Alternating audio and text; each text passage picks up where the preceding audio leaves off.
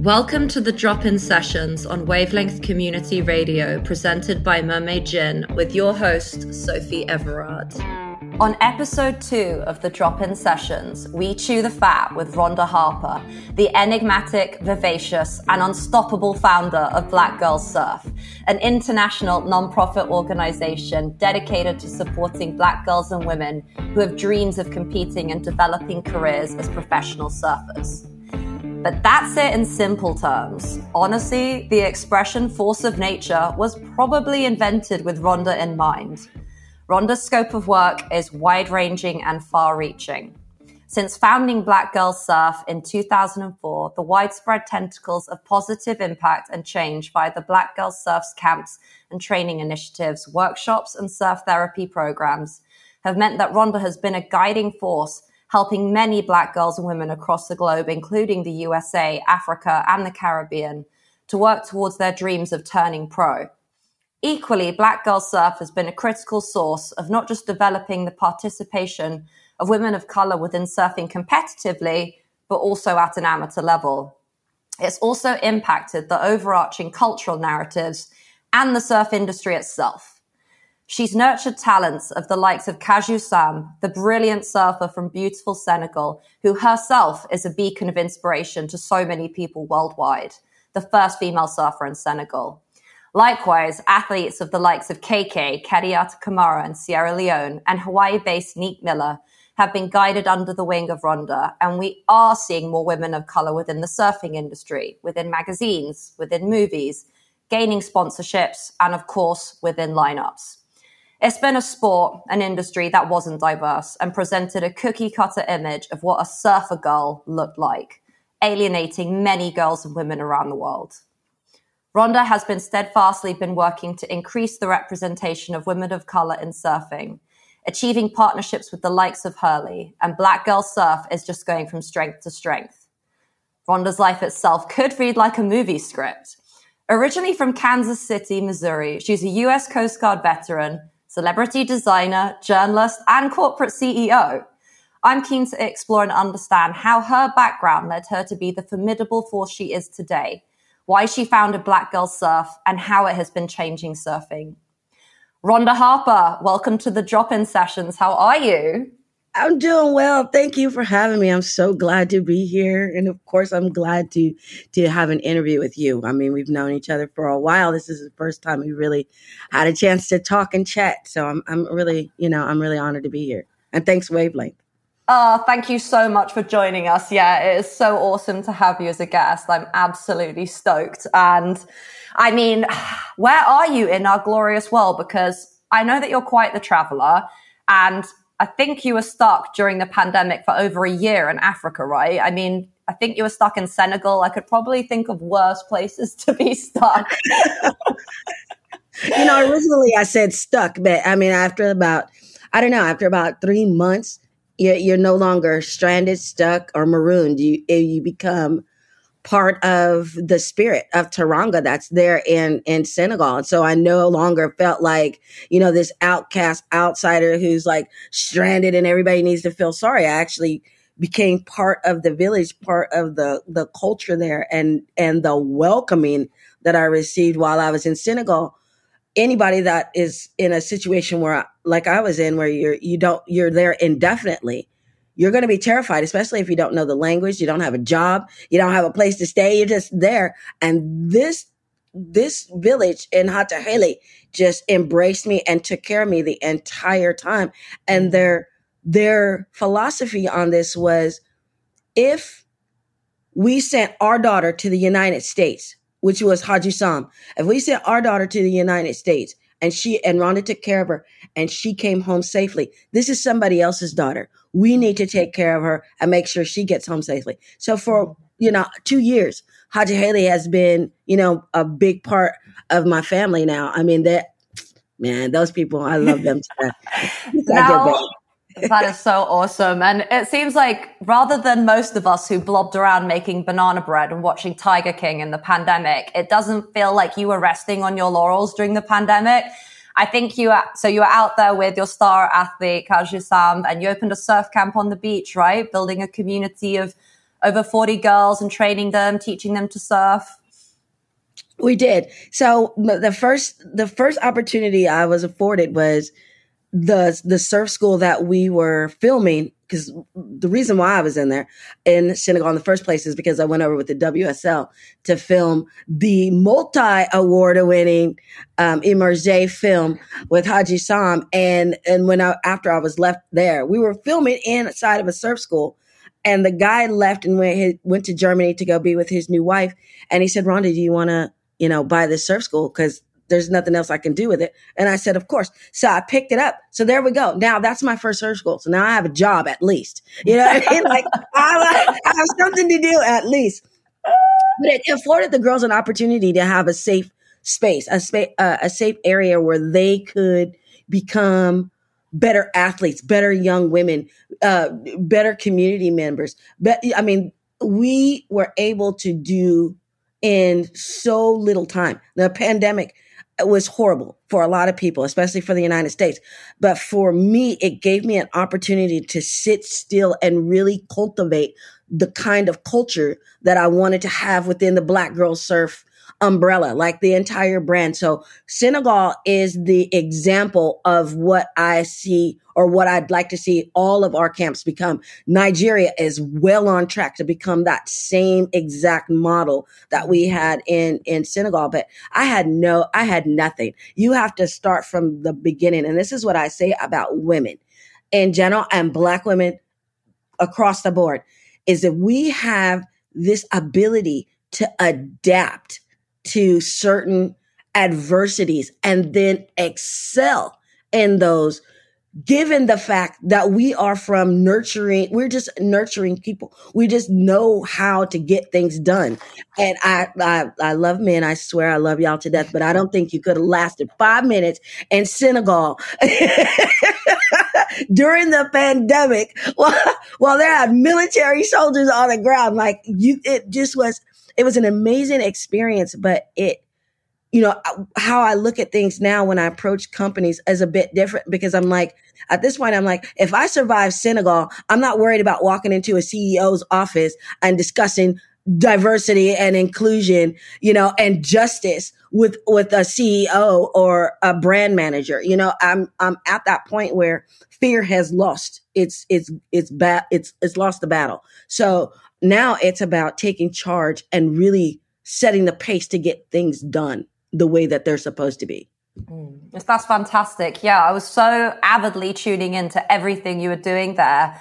It almost feels like the microcosm of what you were experiencing there, like you were just explaining, has just had this like ripple effect, which is just fantastic. And I think if we kind of look at it from a like socio-economic perspective too, it's so critical to get these kind of camps into places that we wouldn't normally because surfing is a freaking expensive sport normally. Do you know what I mean? Mm-hmm. So yes. many people do not have the opportunity to experience it. And like we all love it. We know how wonderful it is, but there is a gateway for a lot of people. Um, if we're like looking at socio economic perspective. So yeah, I think it's it's so vital to get those camps in place. And it sounds like it was such a great experience. It was awesome. That was the best thing I've ever done in my life.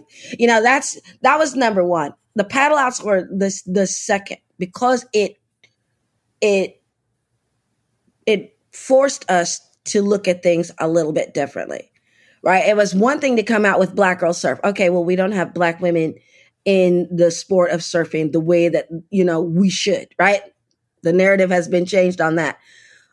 But the paddle outs gave light to the social injustice that happens within the industry, right? It's not just the women that are taking the beating. It's you know, it's a social economic thing like we're talking about. This is an elite sport. This is expensive. So you get to see that. We weren't we weren't we weren't talking about countries and kids who couldn't afford boards before this. We weren't we weren't openly doing fundraisers like I see now before all this. Everybody wants to do something for somebody in some country right now because of what we've been able to do here at Black Girl Surf. And we made sure that we put it on a worldwide camera lens so that everyone can see it. It's when you're in the surf industry or the surf community, it's a very small little community and everybody, all the drama and all the gossip and everything kind of stays right here within this little circle. No, it needed to be told outside, out to mainstream news. Everybody needed to hear about it. Everybody needed to know that all the decisions are not being made by people that look like anybody that's represented in the lineups. Like it was just across the board. And it wasn't until I was able to get a platform where I, because I've been saying this for years. This is not something that's new. If anybody looks at my history, I've been talking about it for years, literally decades. So when I get the platform now, it it behooves the industry that I speak on this. It does because it's going to bring an economic change within the industry itself. But you have to do this right. You can't just do it for the economics. You have to do it and have some type of value and some type of authenticity to it because everything that we do is for show now. Everything is about an image. You know, it, IG is way bigger than Facebook now, right? Because it's based on imagery, right? They weren't even saying I was a surfer because I wouldn't put photos of me up on my IG, like as if IG was some verification, you know, background check life scan on whether you're a surfer or not. You know what I mean? But that's where we are in this moment in time in in in in in history. And so we have to use these tools to to move forward. But even in trying to expose and and and let the world know what's going on, it can be difficult because you're walking a very fine line and knowing even your own boundaries, right? Because if you know me, you know I'm over, way over the top, right? So I even have to pull myself back in when I'm talking to these companies because there's a certain emotion that goes along with it when you're a surfer of color. And then being a woman of color, there's another emotion on top of that. Because first of all, women have been pulled back, number one. Then you're a woman of color right? And then there's all of these others. Then you have the LGBT community, and then you have to add all of these variables in there. And then everybody needs to be um, respected equally across the board mm-hmm. is where we need to be with this whole scene. And you mm-hmm. can't be a productive community unless respect is across the board, mm-hmm. right? From the from the small surfer who just wants to, you know, get a Wavestorm, right? Everybody's mm-hmm. shaming people about boards right now. For, you're going to deter people when you start talking about Wavestorms and you don't want those in the water and all of these new, you know, kooks that are in the water because of, you know, COVID as what they've been calling them. You know, it's it's it's that type of mentality that keep people away, but it's also a, my mentality to make sure that people on the outside of mainstream culture understand what's going on inside so we can fix the problem. Because we've been getting the same it's like you're an abusive wife you just keep getting that you, you, know keep getting talked down to keep talked down to and pretty soon you're you're you're starting to believe that that's how you actually are like uh, uh, maybe that's this maybe we don't belong here. And that's not true. That's not true. We do belong here. We belong anywhere we say we belong. Women belong anywhere. People of color belong anywhere. LGBT community, anywhere that we decided we want to go. That's where we should be. And there shouldn't be male gatekeepers telling us what we can do and what we can't do. That has always been the problem with the surf industry. And hopefully they listen and hear what I'm saying because it's not just about berating the industry. It's trying to help them change it. Mm-hmm. I'm I'm sponsored by Hurley, but I consult with brands across the board to mm-hmm. let them know this is something that you all should it just it shouldn't just be Hurley. It should be all of you. And you should all it should go simultaneously across mm-hmm. the board. Like I shouldn't have to come in to talk to this CEO about not having anybody that is representing us in their in their their offices and then watch them do the same thing with their brand. I mean, it's just, I shouldn't have to do that. Mm-hmm. It should just be a natural thing. Okay, this person is interested. I like this person. This person has a wonderful personality. She has good stats. She's good at whatever. Okay, we're gonna we're gonna promote her. That's how it should be.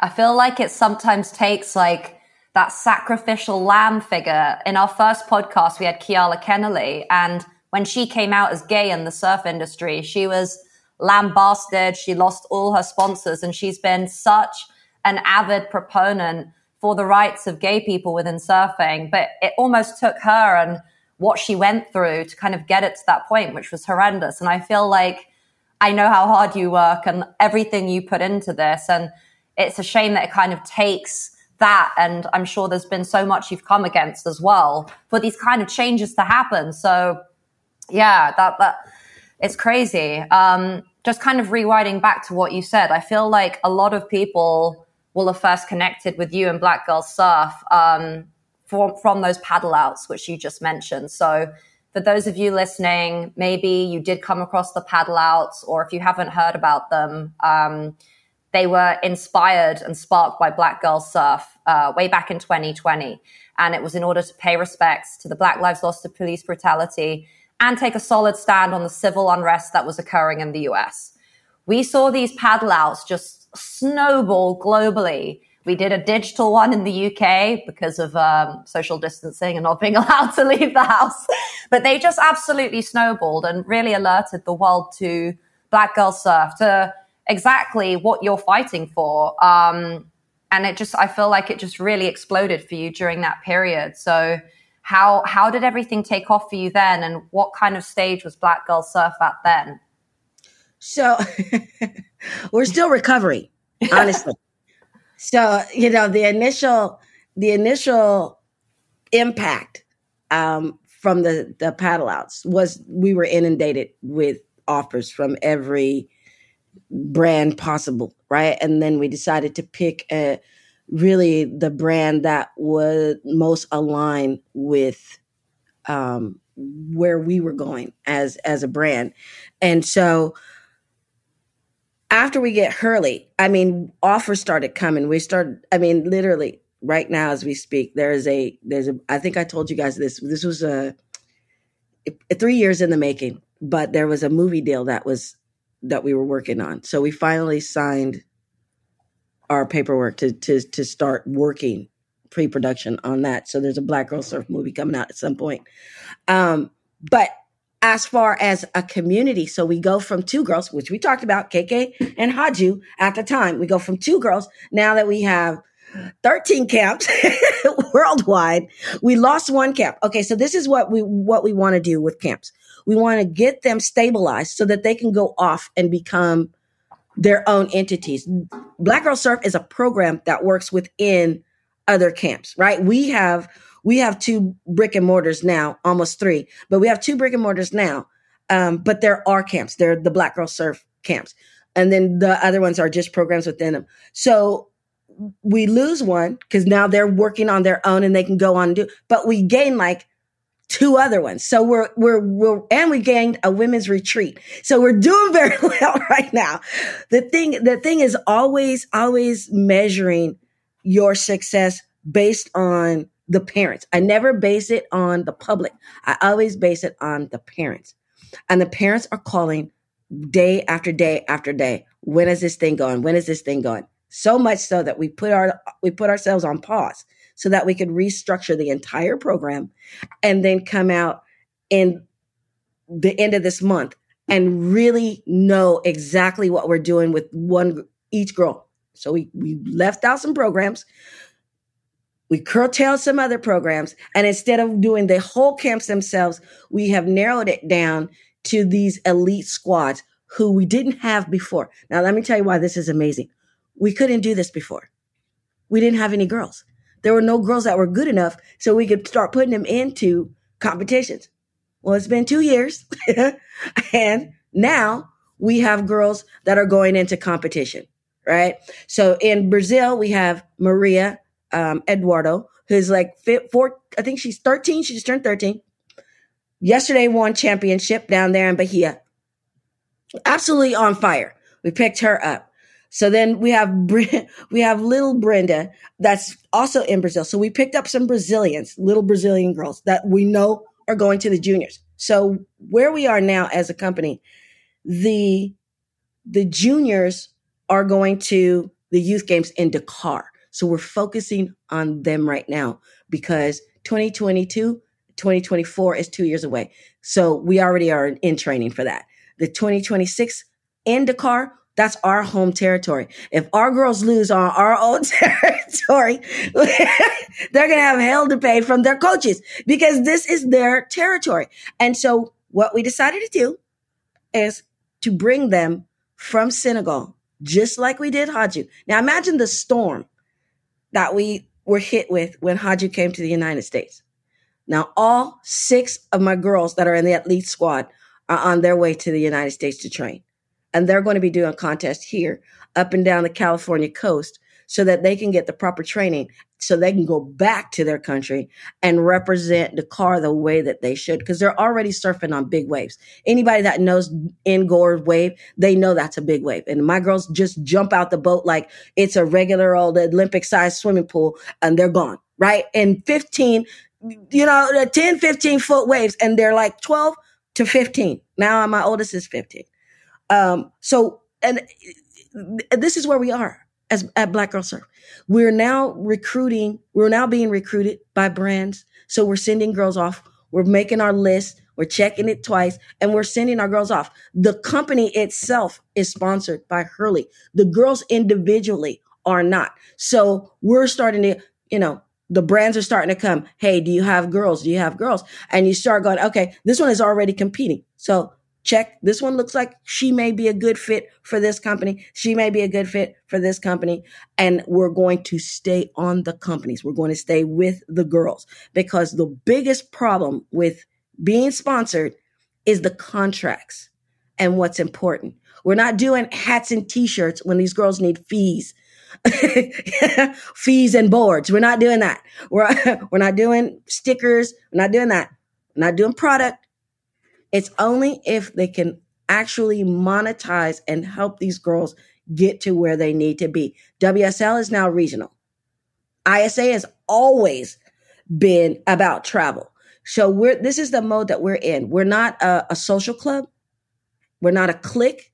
We're an actual performance training camp. So people that come here, they have to, and they want our girls, they have to know that these girls need funding. This is this is this is about funding. This isn't about you know they're cute and uh, they are they're adorable. My girls are adorable all across the board, from Africa to to the Venezuela. They're all cute. We got that part.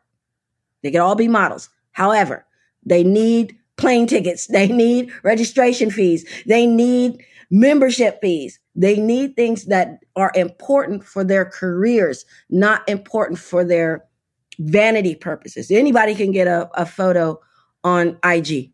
I can take one of your photos, put it on IG, get thousand likes. So what? How are you going to get to where you need to go? Right? Or how can I provide that for you? Right? So that's the whole mentality behind what we're doing here at Black Girl Surf. And that's why we, that's what we've changed. The main ingredient of what we do has now changed. So now we have lawyers on board that, they can go over contracts.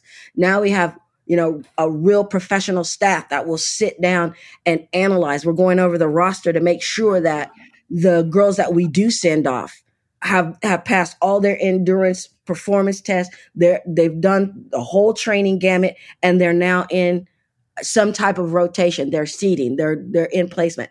So this is what this is where we are, and that's one of the major things that changed. We did keep the the surf therapy element to this degree. We're now bringing in professional psychologists, and this is because, and I love all of the the companies that I've partnered with. Um, they've been very helpful in the past, but now in this particular arena, after watching Khadjou Sam, absolutely become the most depressed athlete I've ever seen in my life. Decided to bring in real professionals because there is a element that we didn't even see that goes into this right so when we originally said okay we're going to bring in surf therapy because if you give these girls a sense of who they are um you have a better athlete you can have the best athlete if you give them a sense of who they are. But if you don't prepare them for public ridicule and public uh, disdain and, and, and commentary and all the other stuff that comes in with, with notoriety, Khadjou probably took the saddest beating for anybody that I've ever seen in professional sports.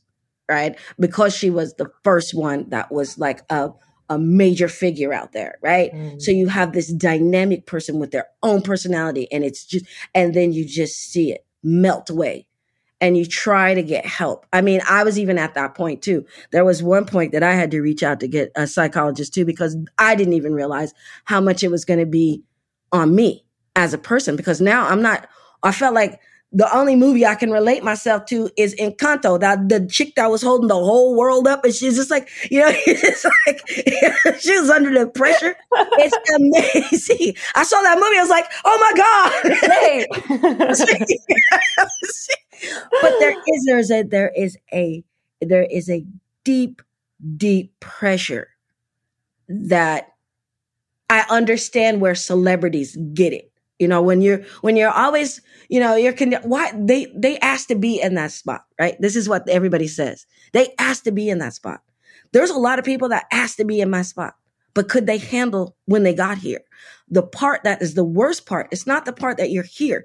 It's what happens in the the noise in the background. Mm. It's the mm. distractions, the distortions.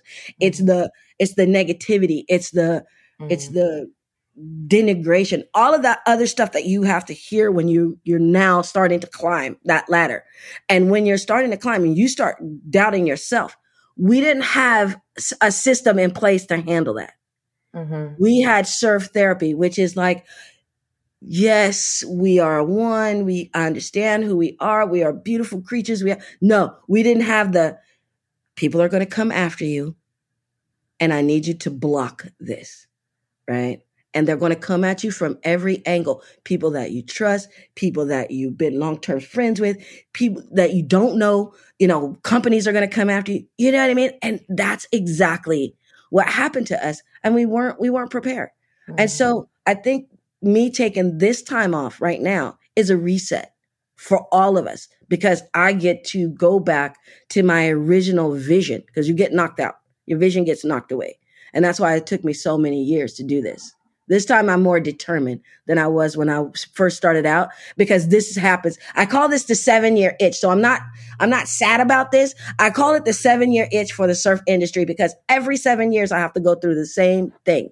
We are now in 2001. If you go back 21 years when I first started this thing, you'd understand that every seven years I have to go through this. And it's, it's, it's not fair. It's like we come in style, like to the industry. It's like we come in style. I do something, we do come in style, and then everybody's like, and you just go, okay, I'm going back to where I was. Like I need to mm-hmm. like retreat, and then you retreat another So it's so important to do that to like reharness your powers, isn't it? And um, I mean, what you what you were saying about Khadjou, I just feel like the pressure now is also just so grossly amplified on social media. So it's just fantastic to hear you've added that strand to Black Girl Surf. That's just so important as well for top tier athletes. We've seen so much reportage and fascinating articles and insights from psychologists who work with top level athletes. So that's super interesting. And equally, something you mentioned as well is just the roadblock of fees. Like to make it as a pro surfer, you need deep pockets like the plane mm-hmm. the plane tickets all the fees that are involved can just be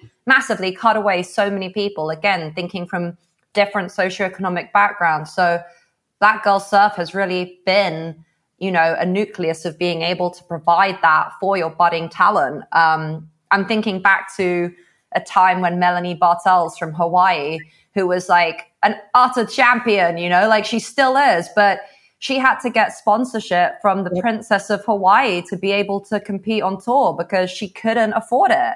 And that's insane that. thinking about back then. So we think about that and yeah, the financial side of it can be a huge roadblock for any potential athlete. So the work that Black Girl Surf does to really aid these budding, fantastic talents, um, if we're talking about it from a business perspective, to give them the tools to make it as professional surfers is critical. And then we can see how that impacts the world as well, because young girls who want to learn to surf, they want to see people they can relate to as well, right? It's not this cookie cutter image of where all women who surf look exactly the same. Fortunately, we've seen so much diversification in the last few years and it's fantastic. And that's from race, that's body types, sexuality. And that's what people really need to see. So they're just not blocked out and forgotten about. Um, you know, um, you know, the point, I, before I forget, the point is, is that we, we actually did have diversity. Mm. We did. If you think about it, because I know the exact, you grew up in the exact era that I did, right? So we had Keala Kennelly, we had Melanie, we had, you know what I mean? We had a diverse lineup. We just didn't have any black women. We actually, and we actually at the tail end we did because we didn't know that Suelen Naraisa was actually black. We weren't counting her as a black woman. So we actually did. It wasn't amplified. It was ignored. It well, was that- ignored. Even when Carissa Moore, I, I remember when Carissa Moore, I, re- I remember when Keala, I remember when they were exposing, and I remember Stab Magazine started exposing women surfers as lesbians, and everybody started to retreat, and the brand started making the girls be more feminine, and Keala Kennelly's shorts started going shorter and shorter and shorter. We have always been diverse. The men of surf have kept women in this one particular image. It hasn't, the, uh, the women have been there. We've been there, but they just, nobody was, they just was ignoring us. And I'm going to be honest because, because the tour itself was ignoring women. I had to ignore women. So I was working with men men of color way before I was working with women. I started working with men in like 2002, 2003, but I did, and then started, you know, with Black Girl Surf at in 2014 after these boys could not get sponsored.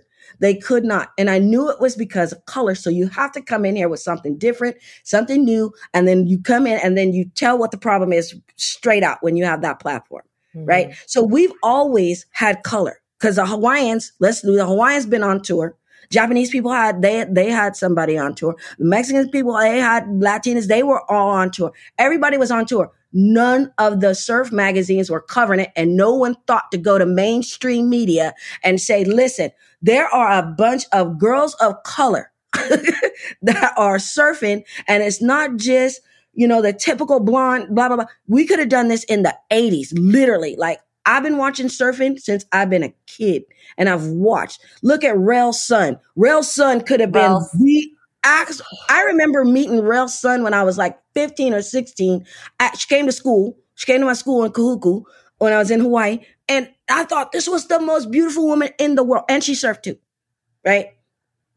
I thought, what happened to Rell? Like, you I don't under even understand what happened with surfing except for, and I know they say gentrification now, but we were calling it homogenization back in like the 90s. We were like, oh, they done homogenized the whole surf community. I mean, I remember there weren't even Hawaiians at one point even on the tour. And so I was just like, okay, well, they're just, just gonna just total this whole thing out. But it's not like we haven't been there. We have. They just ignored it. And so now that was my whole strategy. I'm not going. I could have said, oh, Surfer Magazine, Khadjou Sambe is here. No, I didn't because they'd already published a negative a, neg- a negative article about Black Girl Surf when it came to the leash pool. And it's funny that at that how history will replay itself because when the boys were attacked in the water, they made a big old deal out of it, right? They made they had a Sal Masket, everybody just went out there. But when it happened to the women,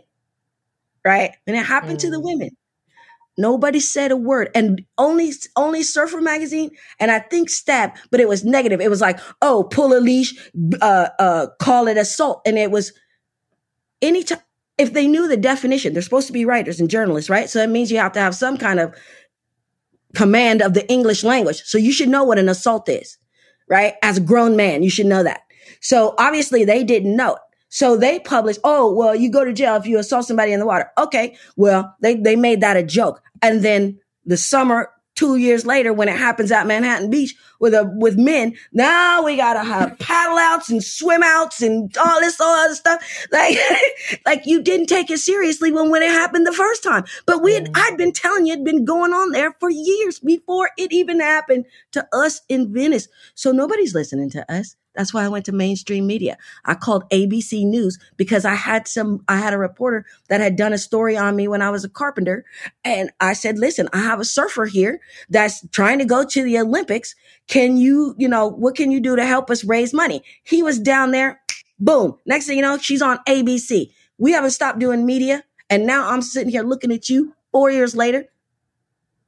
You don't go to the surf media and they mm-hmm. don't cover us now because I say exactly what I'm saying now. They don't cover us to this day. Look at all the things that we've done. Mm-hmm. Go look at Surfline. Did they announce the Hurley partnership? Go look at, at, at Surfer Magazine. Did they do it? Go look at any of these other ones. No one has reported in the surf industry because I'm saying exactly what I'm saying now is why we don't get covered. And this is what I want to tell them. I don't care. The mainstream media already has it. CNN, ABC, NBC, CGTN, any of these ones. Canal TV. I'm on Canal TV every Monday morning in Africa. In Africa, the continent. Not Senegal, the continent. Canal Plus. So it paid to go outside of this little microcosm that y'all call the surf industry or the surf community because Black Girl Surf wouldn't be here if I had stayed and depended on them to help promote and get people and get the word out. Just think mm-hmm. about just think about it in those terms. If I hadn't gone out, there would be no black community that you see right now. Mm-hmm. What you see right now is because I went outside the box. I feel like going outside the box if we kind of wind back the clock is something you maybe always have done. And you just also mentioned that you were a carpenter, which just blew my mind. But, um, and also I love that you mentioned Rell Sunn, who's a personal favorite of mine. And I've interviewed a lot of different athletes and so many of them touch upon Rell as like the ultimate style inspiration. And she truly, truly was. So if you've never checked out Rell Sunn, if you're listening, get onto, get onto the internet, look up some photos and videos of hers and be prepared to be blown away. But um, yeah, winding back the clock because I feel like, as well as myself and the people listening, like how did this tornado that is Rhonda Harper get to this point? Now, it sounds like you had a colorful childhood. You grew up in Kansas City, is that right? Before moving to California. And then somehow the TV show Magnum PI was involved in you learning to surf in Hawaii. Like it sounds like a wild tale. Is that true? It's true. You know, I keep saying that I force, I'm the, like the true Forrest Gump, right? Because I'm always landed in these historical moments, right? On accident. Like, he, you know, I just like walked in there and Kennedy was just like right there. You know, it's, it's amazing how many times in history I've landed like on these weird little things and, and, and and then they become historical. And it's it's always by accident. It's like oh i'm here. I, was just doing me you know i was just doing this thing. But how i got started i mean it's just about so i'm going to just age myself right now. So i'm 50 i'll be 54 in august. Mm-hmm. when you come through life and you consistently see injustice you have a choice. You can sit on the fence or you can get active, right? And, and my mom and dad raised me on smoke. When I say on smoke, that means that they raised me on emergency. Like you know how to react, you know what to do. This is what you should do, and and that's it. There's no gray area with my parents. Like you either get it done or you don't. And and they always said if you're going to do something, do it. You know, make sure that you do it the best that you can. Like if you're going to be a, a what did my dad say? If you're going to be it, because his that's his thing. If you're going to be a basket weaver, please be the best basket weaver that you can, right? So I said, okay. So, like I said, I always say this. I, it's it was my parents. That's how I came to be who I am now. But also just knowing who I am and and understanding that everybody's voice has value, everyone's voice, and I just happen to be privileged enough to be put in situations like my Forrest Gump years to be able to vocalize exactly what's going on at the time and figure out a solution because I'm always solution based, right? So when I came into this, I was like, okay, there's no black women in surfing. Okay, how do we, how do we, what's the solution? Okay, well, black girl surf. You understand? So you make a solution for it. You see what I mean? So I'm I'm always about that solution thing. So those people, those two wonderful human beings that I was born from, gave me the power to be able to sit in this position and negotiate with different companies to make this world a better place for a lot of girls in need. That's all. I'm not anything special. I didn't come from, you know, I didn't derive from the heavens. You know, I'm, I didn't land on Plymouth Rock, none of that other stuff.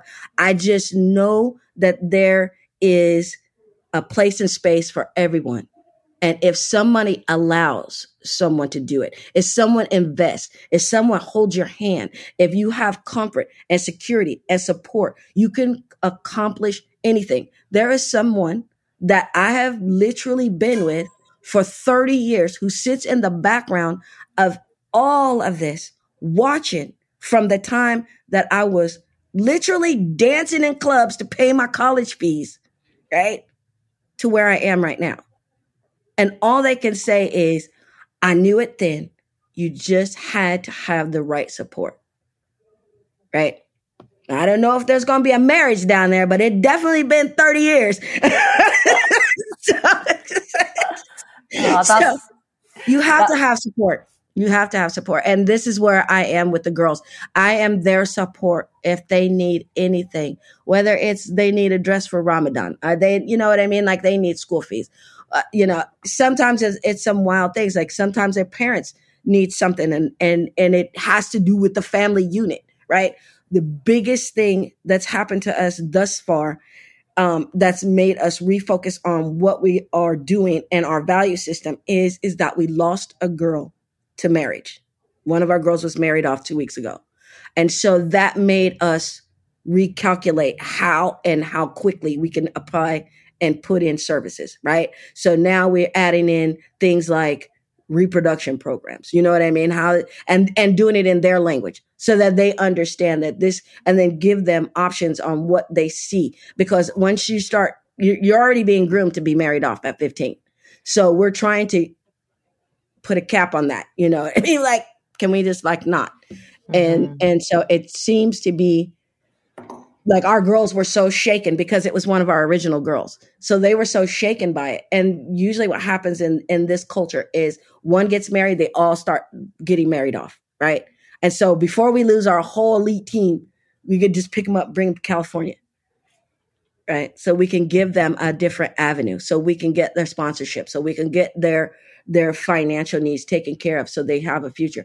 We're trying to give girls a future that is brighter then and that comes strictly from linda and nathaniel harper mm-hmm. for me mm. because they won they the importance of education in my family unit they didn't care if uh, what you decide you were going to study but you were going to go to school and have an education that's it mm-hmm. you didn't have a choice and so that's why we're we're so we're so adamant about um opportunities right even even if they decide that they don't want to do or pursue the comp, the competition level we're still going to train you for camera work or judging or go off and just be an instructor. We paid for 10 women to uh, become certified uh, isa surf instructors last year. We're going to do it again this year. We're going to hold a judging training this year. We're going to have the how you enter the competition field uh, workshops going on this year. I mean, there's a lot of things that we're going to do that are differently. But uh, again, all of these things come from my parents. Everything. I love That's, them people. that is so good to hear. And like, I feel like, yeah, that that's so fantastic to hear. Like that belief in the importance of education and providing support has always been such a guiding force for you. And I think your activism actually dates so far back now. And please correct me if I'm wrong, but you were already running surf camps in 2007 in Santa Monica, teaching mm-hmm. women suffering from trauma and their children how to surf. And that positive activism was really beginning to get going. And in 2008, you helped to secure a remembrance plaque put in place to honor Inkwell Beach and the Afro Latino surfer Nicholas Gabaldon, who has been hailed as one of California's first documented African American and Latino surfers at a time when American beaches were still segregated. So that eventually led to Black Girl Surf. And you were out in Africa, right? Looking for talent. You couldn't find top tier talent until you eventually found Sam Keeley in South Africa, and then of course Khadjou. Yeah, and that's exactly how it went down to. Was, it so so in 2007 so we started doing the surf camps the what is now known as surf therapy camps. We started doing that in 2002 mm-hmm. and in 2007 is when we really started honing on battered women ch- shelters um, uh, foster care um, and and women centered programs because you know we wanted to make sure that they had adjust and we brought out we brought out some celebrity surfers for inspiration. I think our first camp we had like maybe 30 people in Huntington Beach and and Jamstar was huge at that time and she came out and I can't wait to see her again because I remember like the boards didn't show up and she was like I can't wait to you know you you know when you get bigger you know give me a call so I'm going to give her a call now and say Jamstar, can you come out again? No, but we did. We and that was one of the things because we wanted the, the kids to have some type of inspiration and the girls specifically because that's when Jamstar was winning the big wave tours every every time. She I remember she just like pat everybody they called off the contest at Waimea and then Jamstar just gets on her board and she just goes out. Okay. When you're in a situation like these women were battling battles within their own homes and you hear a story like that from Jamstar or you you you're around that kind of energy, you tend to want to be better, do better, feel better. I mean, it's just an all-around inspiration. And so that's what we really started to figure out like, hey, maybe this women's thing may be a thing we we want to pursue. So then when we decided to have the Africa Surf International contest, we definitely made sure we weren't going to hold the contest unless we had a women's a women's category. We just weren't going to do it because we had the men. We had the men. The men were, we had the men solidified within a week. And I mean, this took us like a year, almost two years in the making. And so we had the men the first week. It was the women that we were ha- having a hard time with. Sam Keeley was, Sam Keeley and Snee Kubu were like 10 and 12 years old. So we couldn't bring them, you know, through the, the, the, the association system. And so you know, we had KK because she was in Sierra Leone. That's where we were hosting the contest. And I was like, okay, well, she can't, she can't surf with the boys. she cannot. And it was just wasn't fair. Is everybody that was put. So let me just be honest. Like our whole staff was all women. The Africa Surf International original staff was all women. And so we were like, no, we got to have a women's category. How, what does that look like? We're all women and we're to hold a men's contest. So we started looking and we couldn't find anybody. And we really didn't know about Suelen Naraisa, and we weren't really calling Afro Brazilians black at that time. Now they identify, but we weren't we weren't there yet. And so we called we we we just looked and we found Khadjou at a at a surf camp in in in West Africa in Senegal, and we're like. Yes, at least we have two, right? like two, and I, and I felt like at that point we were going to be. It was going to be you know, I wasn't going to surf because I felt like that was a, that was unfair. And the girls that were with us, they weren't going to surf. They were older, but they weren't going to surf. One was a national champion of Jamaica. You couldn't, you know what I mean? You can't just throw her in there and, you know, it, it was a bit, it would have been fair. But, um, eventually, uh, we ended up with three. Um, and we were going to just run that heat. And then just like the pandemic shut us down with South Africa last year, uh, Ebola shut us down that year. So, you know, we're trying. We're mm-hmm. it, eventually it will happen. A lot of people were asking what happened with the with the WSL and uh the W uh, I don't know, those people. Um That's a can of worms, isn't it? Maybe we leave the lid on that can of worms today. Let that one go. but um, yeah, make sure you cut that one out. but talking about those ladies, like it's incredible the last few years. Like you've had some fantastic talent emerging from under your wing, including Khadjou and KK, mm-hmm. Nique Miller, who's just the most awesome poster girl for girls and women worldwide. Whether whatever their background, she's just like yeah. the, she's one of my favorite longboarders. Again, hightail her over to Instagram after this. If you haven't seen her channel, for those of you listening, Nique's style is just grace personified. She's so beautiful in and out the water. Um, But you've kind of mentioned just earlier, like talking about, you know, the business opportunities in the media side. How do you feel today if we're talking about the business opportunities for women of color who are trying to make it as professional athletes? How has the improvement been and how is it how, is it a better situation if they want to make it as competitive professional athletes? I think we're still in the experiment phase, right? There are some entities that have embraced this new change wholeheartedly. And there are some that started out on a good foot and then started to backpedal. So, what I said was originally six months, I would give it a go. I'm going to extend that now to the end of this particular season, this 22, because then I've given you two whole solid years to either jump on board and actively get involved in the next generation or go back to type and then bear witness to what happens next because what happens next everybody's like rhonda what do you what do you have you, you always have your seven years in advance and and it's a it's an actual fact. I'm already planned out. I don't want to be well, I'd love to be a fly on the wall in, in, one of the offices when they find out what's coming next. And I can't even tell you right now, but I just I feel like they need to prepare themselves for things that they have taken advantage of for so long, right? Because everybody is replaceable. And that's a fact. Everyone is replaceable. We all know that the, the surf industry is being held up right now by strings because of lack of support from brands. So it doesn't really, it's not really in their best interest to not do this because there's a new wave coming and they, they either they're going to prepare for it or they're going to get left behind. And I'm already seeing the blazing trails. I'm already seeing people budding out of the industry itself, the culture itself, to start their own cultures, which is exactly what I said. Go and do your own thing. You don't have to set in this certain set of rules. We are not stuck in these standards. That's the problem. Everybody thought we were stuck here.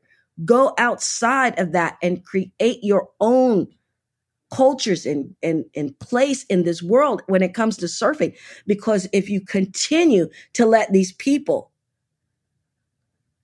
navigate a dysfunctional system, the opportunities will become less and less in the future because they're going to say, oh, well, we gave it a try. They didn't put any effort in it. So they weren't going to do it. You know, they just kind of like sat by the wayside. And this is what I'm trying to tell people of color. Don't sit by the wayside. Listen to what I'm saying. People in the industry want to hear what I'm saying.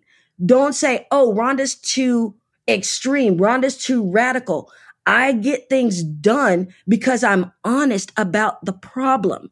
That's where it comes in. Not saying, oh, well, you know, well, it's been like that. We're just going to, you know, I'm not going to, you know, rock the boat. I'm, I'm just going to, you know, and that's the mentality with us, especially people of color, because we don't know where our place is really. There's not has been a, a, a a, a, a, person that has set their feet in there and really decided that this is what we're going to do. This is what we're going to do. Nobody has done that in all of these decades. I kind of just sit back and watch and just wait, you know, wait for, for that one to just arrive, you know, and on the scene and just take, but you're not going to see that because everybody is so willing to go back to type. It's safe there. You don't want to make them uncomfortable. I don't care if you're uncomfortable or not. Get over it. Get some CBD. Calm down. I'm here. I'm not going anywhere. My voice isn't going anywhere. If I was wrong, I wouldn't keep getting invited to have interviews. I, if I wasn't saying something that was wasn't substantial, I wouldn't keep getting invited. And Rhonda, prom- promise, promise me you don't go changing. That's for sure. And I love and I love that what you just said. It's like, no, you don't need to fit a mold. I just feel like people can just like shatter the freaking mold. And that's almost what it feels like you've done. It's like this stupid mold and you've been like, absolutely not, you know, like boom. I think that you've broken free of that. And you talked about Emerger recently, um, earlier on and that beautiful movie with Khadjou. We're just seeing culturally as well, some fantastic work coming through. And you're showcasing a lot on your Instagram channel, Black Girl Surf, which I absolutely love tuning into as well. So again, a bit more homework for you guys listening afterwards. Tune into Black Girl Surf because Rhonda really does share so much fascinating and beautiful information and imagery. It's such a treasure trove of like black history and surfing and new young talent, like especially the youngsters coming out of Brazil that you talked about. So, I mean, yeah, we've really kind of dove dove into everything that's kind of happened in the past and like what's been taking us to this point. Like, what's next for Rhonda Harper? I heard rumors that you're working on the African Triple Crown. Like, what is coming next? Yeah, that's exactly what we're working on. So we decided, so it was called the Simunye Surf Series, and we decided to change the name to Yamana, which is Mami Wata, which is an African goddess from the water, um, and a protector. So on the African continent, it's going to be called Yamana Surf Series, and that's the women's series. So there's going to be one women's series and on the continent that we know of because there, there's it's unheard of. But I think they have one little contest down in South Africa. I'm not gonna say little contest because it, it really is a nice contest um, down in South Africa, but this one will be more female focused, specifically on development right? So wherever you want to be in the industry, this is where we're going. So on this side of the world, on my wonderful western side of the world, it will be called the Calafia series. And why is that? Who is Calafia? Calafia is who California was named after. It is an Afro Brazilian warrior who is symbolized on the state flag. So we named that contest series here, the women's contest series here in, in California or here in the United States. We named it Calafia after this Afro Brazilian warrior. So we're coming out with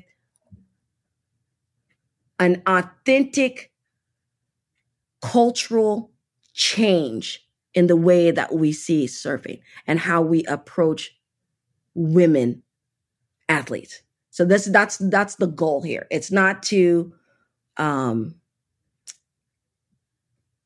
I want to say it again. We're going to use our old term, homogenize it. We want this to be a culturally diverse. I don't care if you're from England, come. I don't care if you're from Venezuela, come. I don't care where you're from, but understand that you're going to learn about different cultures. This is the, and and we're going to develop as one. If if you had to, if we are the world surf contest was it, this is it, right? This is what we want to do with women. We're not going to specify. We're not going to say, oh yeah, this is given by Africa Surf International, which is separated. It's the umbrella company for Black Girl Surf. So under, eh, I want people to understand that this is the actual company of Africa Surf International putting on this contest series for women. So, because everybody gets that confused, because then they're like, sponsors are like, we can't, you're, you're sponsored by Hurley. I'm like, no, no, no, no, no. Black Girl Surf is sponsored by Hurley. Africa Surf International is a totally separate entity, and we and we do try to keep it separate. But those are the two different contests that are coming on, uh, the contest series that are coming on. So yes, we're we're headed back, but the tour on the Crown, the Africa Crown, is uh, South Africa, Liberia, uh, Sierra Leone, Senegal, and Ghana and Nigeria. So there's six that we're going to. That so we just... decided to create our own region.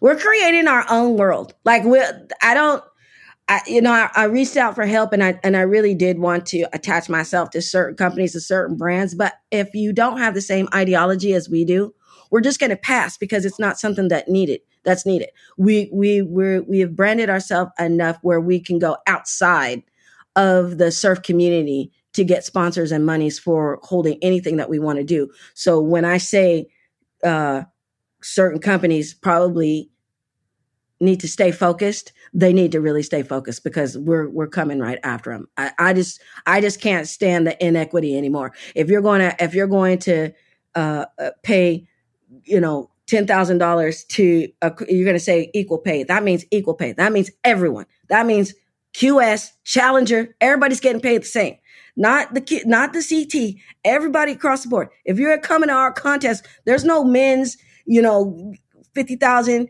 and, and, and women's 20,000 or women's 50,000. women's 50,000 and then everybody else, you know, y'all just break it up however y'all feel like you know, it's a standard. We're going to start out with a standard. That way you don't have people picketing and complaining 10 years down the line that you still haven't accomplished this one simple goal. This is not that hard. It is not that hard to equally pay everyone. Either you pay less or get more sponsors. It's it's not that's that's that's the equation right there. So when I say we're coming in at, with a different mentality on Africa Surf International, I mean we're coming in with a different mentality. Just a whole branding. You know, the football leagues, they take care of the gear and it, you don't you don't see players paying for pads and all this kind of stuff. We're trying to get it to where these kids can just come in and hold we have these contests, they have their stuff ready and they go. That's what that's what surfing is about.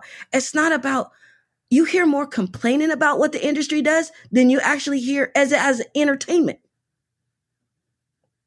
The entertainment value has all gone behind money.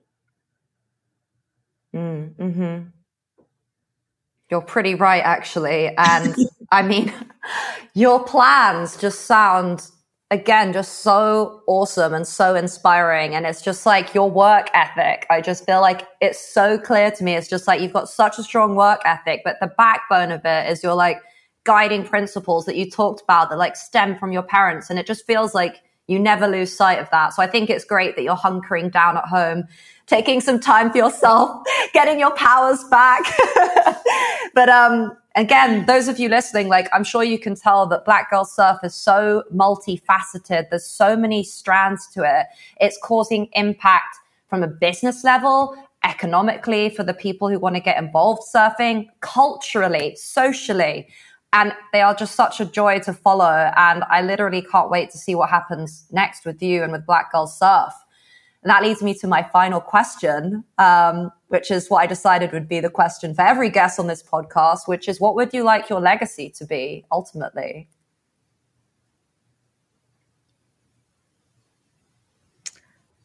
I think my ultimate goal would be um, to see my girls appreciated and marching for their particular countries in the Olympic Games. That's the legacy I want to leave behind. It's a struggle. And a lot of people don't know how hard it is, especially fighting federations, to get girls trained enough to compete.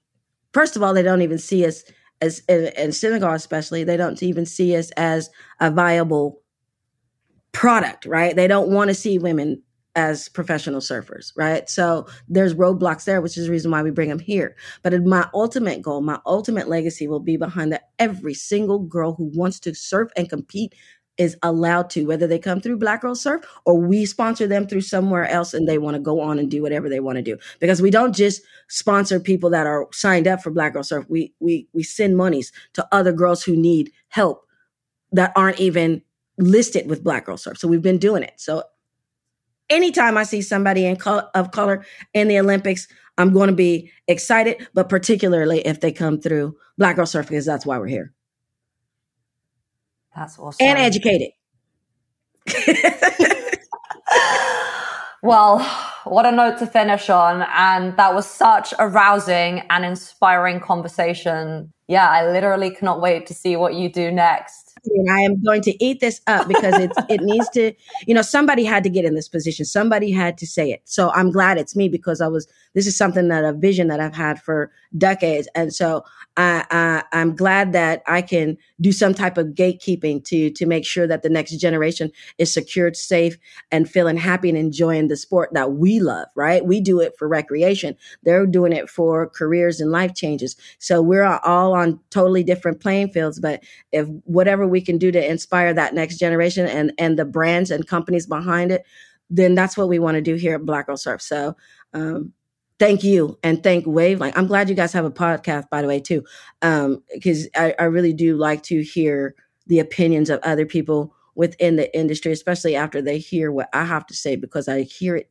all the time that I I can hear soon as I come on the next person who comes on that the the voice is different they've heard it they they understood and then they the conversation is curtailed. And I and I love that because now people are actually opening up their ears and their minds and they're hearing what I'm saying and and responding. And I love it. It's beautiful. So thank you because you've been following us for years. And thank Wavelength for, for inviting me on again. I know you said 45 minutes, but you guys should know that you can never get 45 minutes out of me.